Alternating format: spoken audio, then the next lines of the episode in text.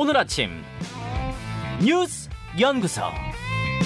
오늘 아침 뉴스의 맥을 짚어드리는 시간 뉴스 연구소 오늘은 경향신문 박승봉 기자와 함께합니다. 어서 오십시오. 네, 안녕하세요. 예, 첫 번째 뉴스 어디로 갈까요? 자율전공 의대 진학 해프닝. 조금 전 오픈, 오프닝에서도 제가 잠깐 언급을 했는데 어제 진짜 웃지 못할 해프닝이 있었어요. 네, 방금 얘기도 해주셨지만 그 이주호 교육부 장관이 자율전공학부 학생들이 의대 진학하는 거 허용하겠다. 이걸 검토하고 있다. 이렇게 인터뷰를 했는데 이걸 교육부에서 반박을 하고요. 그러니까 교육부 장관 얘기를 교육부에서 반박하는 자료를 냈고요.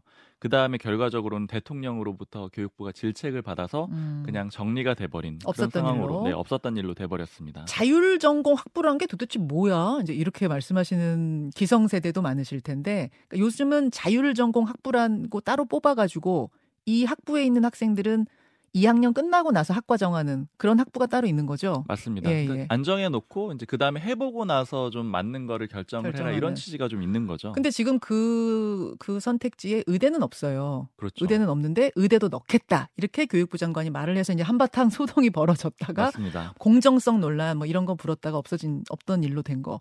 자 정리를 좀 해주세요. 네, 일단 배경 자체는 지역의 의료 공백도 있고 또 필수 분야의 의료 공백도 있고 이런 상황들을 해결해야 된다 이런 것들은 다 공감대가 있는 상태고 네.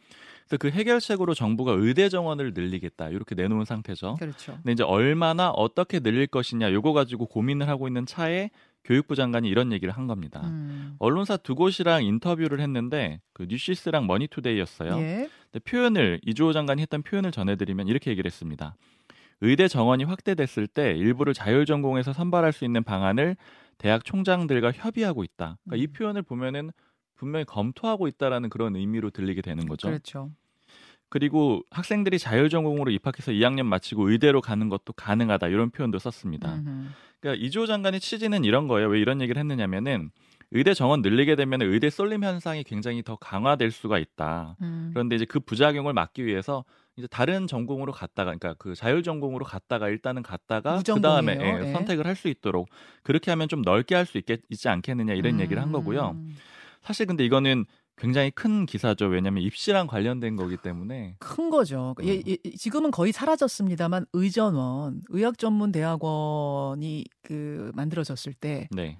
결국은 그 대학에서 이 학부 졸업한 학생들을 의전원에서 뽑다 보니 여러 가지 비리들도 있는 거 아니냐, 뭐 공정성이 있는 거냐 이런 얘기 많았던 건데 맞습니다. 지금 이런 식으로 또 학, 대학에서 어, 의학과 학생들을 뽑다 보면은 그럼 여기서 또 공정함이 상실되는 거 아니야? 이런 문제들이 있는 거잖아요. 맞아요. 일단 불만 나오는 거는 딱 방, 방금 말씀하신 그 부분인데 그러니까 일단 자율전공 학부로 아마 들어가게 되면 일반적으로 의학과를 가는 것보다는 아마 점수가 좀 낮을 거예요. 좀 수월하게 들어갈 수 있다. 그렇죠. 혹은 또 문과 지망 하는 학생들도 자율 전공 갈 수 있는 거잖아요. 그런데 예. 이제 나중에 의예과로 들어가게 되면은 이거 좀 불공정한 거 아니야 이런 목소리가 나오고 또 이제 또 여파는 뭐냐면 학원들도 이런 과정을 또 준비할 가능성이 좀 높다라는 음. 거죠. 그래서 이제 커뮤니티에서 굉장히 뜨거웠는데 네.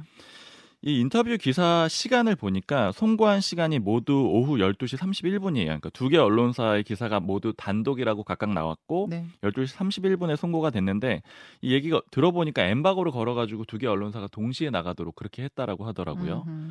그리고 인터뷰 내용도 사실 거의 똑같다라고 봐야 되거든요. 두개 음. 언론사가요. 네. 그래서 장관이 잘못 얘기를 했거나 아니면 뭐 기자, 기자가 잘못 전달했을 가능성은 없는 그런 상태입니다. 음. 그런데 그 이후에 혼란이 벌어진 거고요. 교육부가 반박 자료를 냈는데 그 자료를 보고 저도 좀 깜짝 놀랐거든요. 자료 음. 제목이 일단 이겁니다. 자율전공 입학 후 의대로 진학하는 건 교육부 차원에서 정책 방안으로 추진하고 있지 않습니다. 이렇게 어. 입장을 낸 거예요. 교육부 자료가. 네. 그리고 제목에 이주호 이렇게 해가지고 기사 제목도 딱 달려 있습니다. 음. 굉장히 좀 의아해가지고 의아하네요. 그 담당자 번호 같은 것들이 보도 자료에 보면 다 들어가 네. 있거든요. 네. 제가 담당자한테 전화를 해봤어요. 이거 어떻게 된 거냐 일단 물어보니까 음. 그냥 저희가 계획이 없습니다 이렇게 얘기를 하는 겁니다. 그래서 그러면 혹시라도 검토도 그러니까 지금까지는 검토를 안 했다고 하더라도 향후에 안으로는 살아 있는 거냐라고 했더니 안으로도 없습니다 이렇게 얘기를 하고 그럼 그러면 이제 장관이 인터뷰를 하기 전에 이런 내용들이 있는지 검토를 해봐라 이런 건 교육부 얘기를 안 했느냐 이렇게 물어봤더니 뭐 그런 것도 없었고 잘 모르겠다 이런 식으로 답변을 하더라고요. 어. 그래서 굉장히 좀 혼란스러운 상황이라는 게 느껴졌는데. 그러면 장관 머릿속에만 있던 아닌 거예요? 뭐예요? 결과적으로는 뭐 그렇게 지금 볼 수밖에 없는 상황인데 그런데 이제 이 상황들이 좀 나중에 이해가 된 거는 네. 오후 6시 15, 15 분이 되니까 대통령실에서 브리핑을 하는데 네네. 교육부 질책했다 이런 내용이 나옵니다. 음. 이게 뭐냐면 교육부 장관이 언급한 거는 전혀 검토되지 않았고 그럴 계획도 없다. 이렇게 이도훈 대변인이 브리핑을 했고요. 음. 그 윤석열 대통령은 불필요한 언급으로 혼란을 야기한 교육부를 질책했다. 그러니까 이런 표현이 들어갔습니다.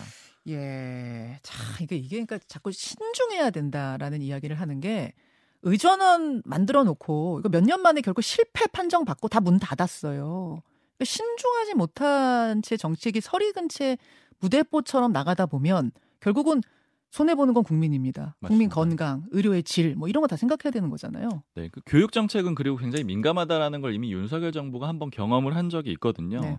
사실 어제 이 논란이 쭉 있으면서 제가 이제 국민의힘 쪽에 그 교육위원회 쪽에 이거 좀 궁금해서 물어보려고 했어요. 그러니까 네. 연락하고 했더니 그냥 일단 나오는 반응들이 아 교육부 장관들이 다 왜 이래 뭐 아니면 같은 부처에서 계속 같은 문제가 생긴다 이런 얘기들이 나오더라고요. 음. 그러니까 이런 얘기들을 왜 하냐면은 예전에 뭐 저희도 전해드렸던 기억도 나는데 그 박순애 전 교육부 장관 시절에 네. 그만 5세 초등학교 입학 이거 꺼냈다가 뭐 난리 나고 번복하고 그다음에 장관 사태까지 이어졌었잖아요. 예, 예. 그래서 대통령실에서 그때 대책으로 내놨던 게 아, 지금 뭐 부처 간에 좀 혼란이 있다 보니까 이거 좀 총괄할 사람 필요하다 그래서 대통령실의 국정기획수석이란 자리도 신설을 했었거든요. 음. 사실 이것도 당시에 대통령실이 원래 간소화하는 그런 상황이었기 때문에 음.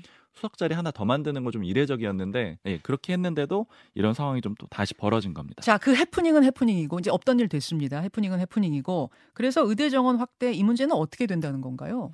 정부에서 내놓은 계획은 일단 지방 국립대를 키워가지고 이걸 좀 막아보겠다 이렇게 지방 국립대를 키우는 쪽. 그러니까 네. 왜냐하면 지금 사실 중요한 거는 의료 공백, 필수 의료 거기를 어떻게 채우냐의 문제인 거잖아요. 맞아요. 예.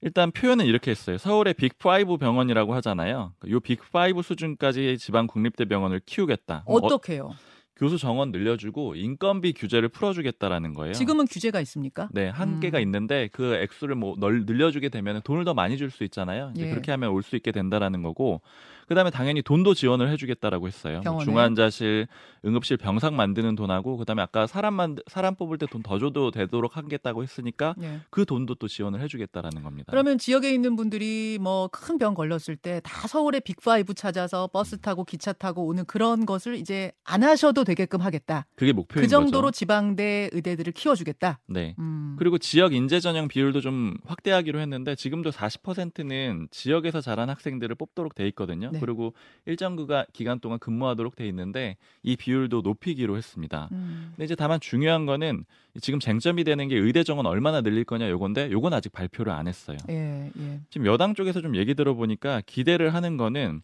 의사 단체들이 민주당보다는 국민의힘 정권, 그러니까 여권에 조금 더 우호적이다 이런 얘기들이 나오고 있고 예. 그다음에 지난번에 간호법으로 의, 사 단체랑 간호사 단체 대립했을 때 정부가 의사 단체에 좀 힘실어 줬기 때문에 약간 협조적일 수가 있다 이런 얘기들이 있고요. 그다음에 굉장히 좀 의지가 강하다라고 느껴지는 거는 지금 민생 얘기 계속 하고 있잖아요. 네네. 그리고 지금 흐름이 안 좋잖아요. 네. 이재명 대표 영장 기각되고 보궐선거 참패하고 음. 이거 뒤집을 수 있는 민생 의제가 요거다 이렇게 좀 여권에선 판단을 하고 있습니다. 자, 예. 에... 어제 있었던 일들 박순봉 기자가 좀 차분히 아주 상세하게 설명을 해줬습니다. 다음으로 넘어가죠. 이재명 당무 복귀 23일. 퇴원 후에도 건강 문제로 당무에는 복귀하지 못하고 있던 이재명 대표 23일이면 다음 주 월요일에 복귀 결정이 났어요? 네. 어제 권혁기 당대표 정무기획실장이 밝혔고요. 네. 사실 야당 출입하는 기자들은 매일매일 물어보는 거였거든요. 오늘 음. 복귀하시나요? 오늘 복귀하시나요? 그러면 예정이 없습니다. 다 이런 답변이었는데 예, 예. 드디어 일정이 나왔고요. 복귀하면서 동시에 이런 얘기도 했습니다. 음. 민생 현안 해결에 집중할 예정이다. 음. 이제 여야 모두 민생 대결하고 있다. 이거 볼 수가 있고요. 월요일에 최고위원회의가 있는 날이거든요. 이 회의 주재하면서 당무 복귀를 할 겁니다. 시점을 한번 보면 단식 중단 기준으로는 31일째, 딱 한 달 만이고 네. 퇴원 기준으로는 보름 15일째입니다. 이재명 대표가 일단 당의 당무에 복귀를 하면 가장 관심이 가는 문제는 이른바 가결파 징계. 이 당원들이 청원을 해놓은 상태 아니에요. 네. 답변을 해야 되는 그 인원이 찼어요. 그러니까 뭔가 답변을 내놓을 텐데 뭐라고 할 것인가? 지금 당내에서 친명계 쪽 얘기 아니면 이제 이 대표 쪽 측근들 얘기 들어보면은 이재명 대표가 직접적으로 의견을 구체적으로 밝히지는 않을 것 같다 이런 예측들을 하고 있습니다. 근데 이제 왜 이게 그러느냐면은 친명계 내에서도 의견들이 좀 혼재돼 있거든요. 어. 일단 첫 번째는 뭐냐면은 징계를 해야 된다라고 진심으로 생각하는 사람들도 있습니다. 근데 좀 다수는 징계하는 건 좀 현실적으로 무리다 이렇게 생각을 해요. 예를 들어서 정청래 최고 같은 경우는 해야 된다. 신상 필벌은 꼭 필요하다 이쪽이잖아요. 외상감 뭐 이런 얘기들. 그러면 이제 정청래 최고위원 같은 경우에 사실 그렇게 실제 생각할 수도 있는데 이제 다른 친명계 의원들의 해석들을 좀 들어보면 예. 뭐냐면 강성 지지층들이 굉장히 강하게 원하고 있잖아요. 처벌을. 네. 그런데 친명계 지도부가 나서 가지고 아 그거 안 돼요 이렇게 딱 잘라버리기가 굉장히 어렵다라는 거예요. 음. 그래서 일단 의견을 수용하고 듣는 것 같은 과정을 거치다가 그러다 논의를 해봤지만 그럼에도 이견 끝에 안 됐다. 이런 정도로 좀 결론을 내리지 않겠느냐. 아, 일종의 two track 전, 전략처럼 맞습니다. 달래기도 하면서 하지만 결론은 이렇게. 네, 어려웠다. 이렇게 할 수도 있고 음. 그다음에 혹은 징계가 나오더라도 굉장히 약하게 나올 것 같다. 이제 모 친명계 최고위원 이렇게 얘기를 하더라고요. 출당은 말도 안 되고 경고나 뭐 이런 정도가 가능할 것 같은데 그건 사실 실제적으로 아무 피해도 없을 거다. 이렇게 음. 표현을 하기도 하고요. 그다음에 비명계 쪽 의원들 얘기 들어보면은 네네. 금태섭 전 의원 모델을 얘기해요. 금태섭 전 의원이라면은 사실은 경선 까지 다 갔잖아요. 맞습니다. 그러니까 검수완박법에 아주 자기 이름 걸고 당론으로 반대를 했는데도 그럼에도 불구하고 총선 이후에 징계가 나왔고 그 결과도 낮았거든요. 네. 그러니까 이제 그런 정도로 좀 처리가 되지 않겠느냐 음. 이렇게 예측들을 하고 있습니다. 그렇죠. 그리고 그 낮게 나왔는데 결국은 경선에서 이제 당원들이 떨어뜨리는 방식이 되버렸잖아요. 네. 그러니까 굳이 사실은 이제 피를 묻힐 필요가 없다 이런 판단들도 좀 있는 거예요. 하하, 알겠습니다. 그렇게 되니까 이제 그렇게 되면은 민주당에서도 탈당하는 의원들이 나오지 않겠냐 얘기가 그렇게 흘러가는 거군요. 그렇습니다. 비슷한 상황이 될 수 있겠죠. 이재명 대표 사법 리스크 문제도 완전히 끝난 건 아니에요? 네.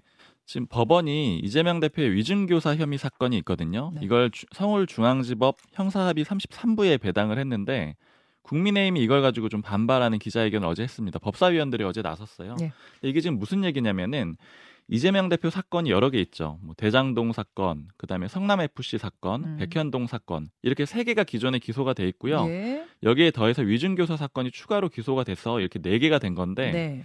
검찰이나 국민의힘의 입장은 뭐냐면은 대장동, 성남 FC, 백현동 요건 좀 비슷한 사건이니까 합쳐서 해주세요. 병합해서 해주세요. 근데 위증교사 사건은 따로 해주세요. 이렇게 요청을 한 거예요. 검찰의 요청이. 네. 예, 예. 이게 왜 이런 요청을 하는 거냐면 어제 그 변호사한테 좀 물어보니까 이런 얘기를 하더라고요. 그러니까 국민의힘 입장에서는 이걸 병합을 하, 한다라고 하는데 병합을 하게 되면은 결론을 통합해서 한 번에 내는 거거든요. 그러니까 음. 그러니까 모든 사건 다 합쳐가지고 결론을 딱 하루에 내는 거죠. 네.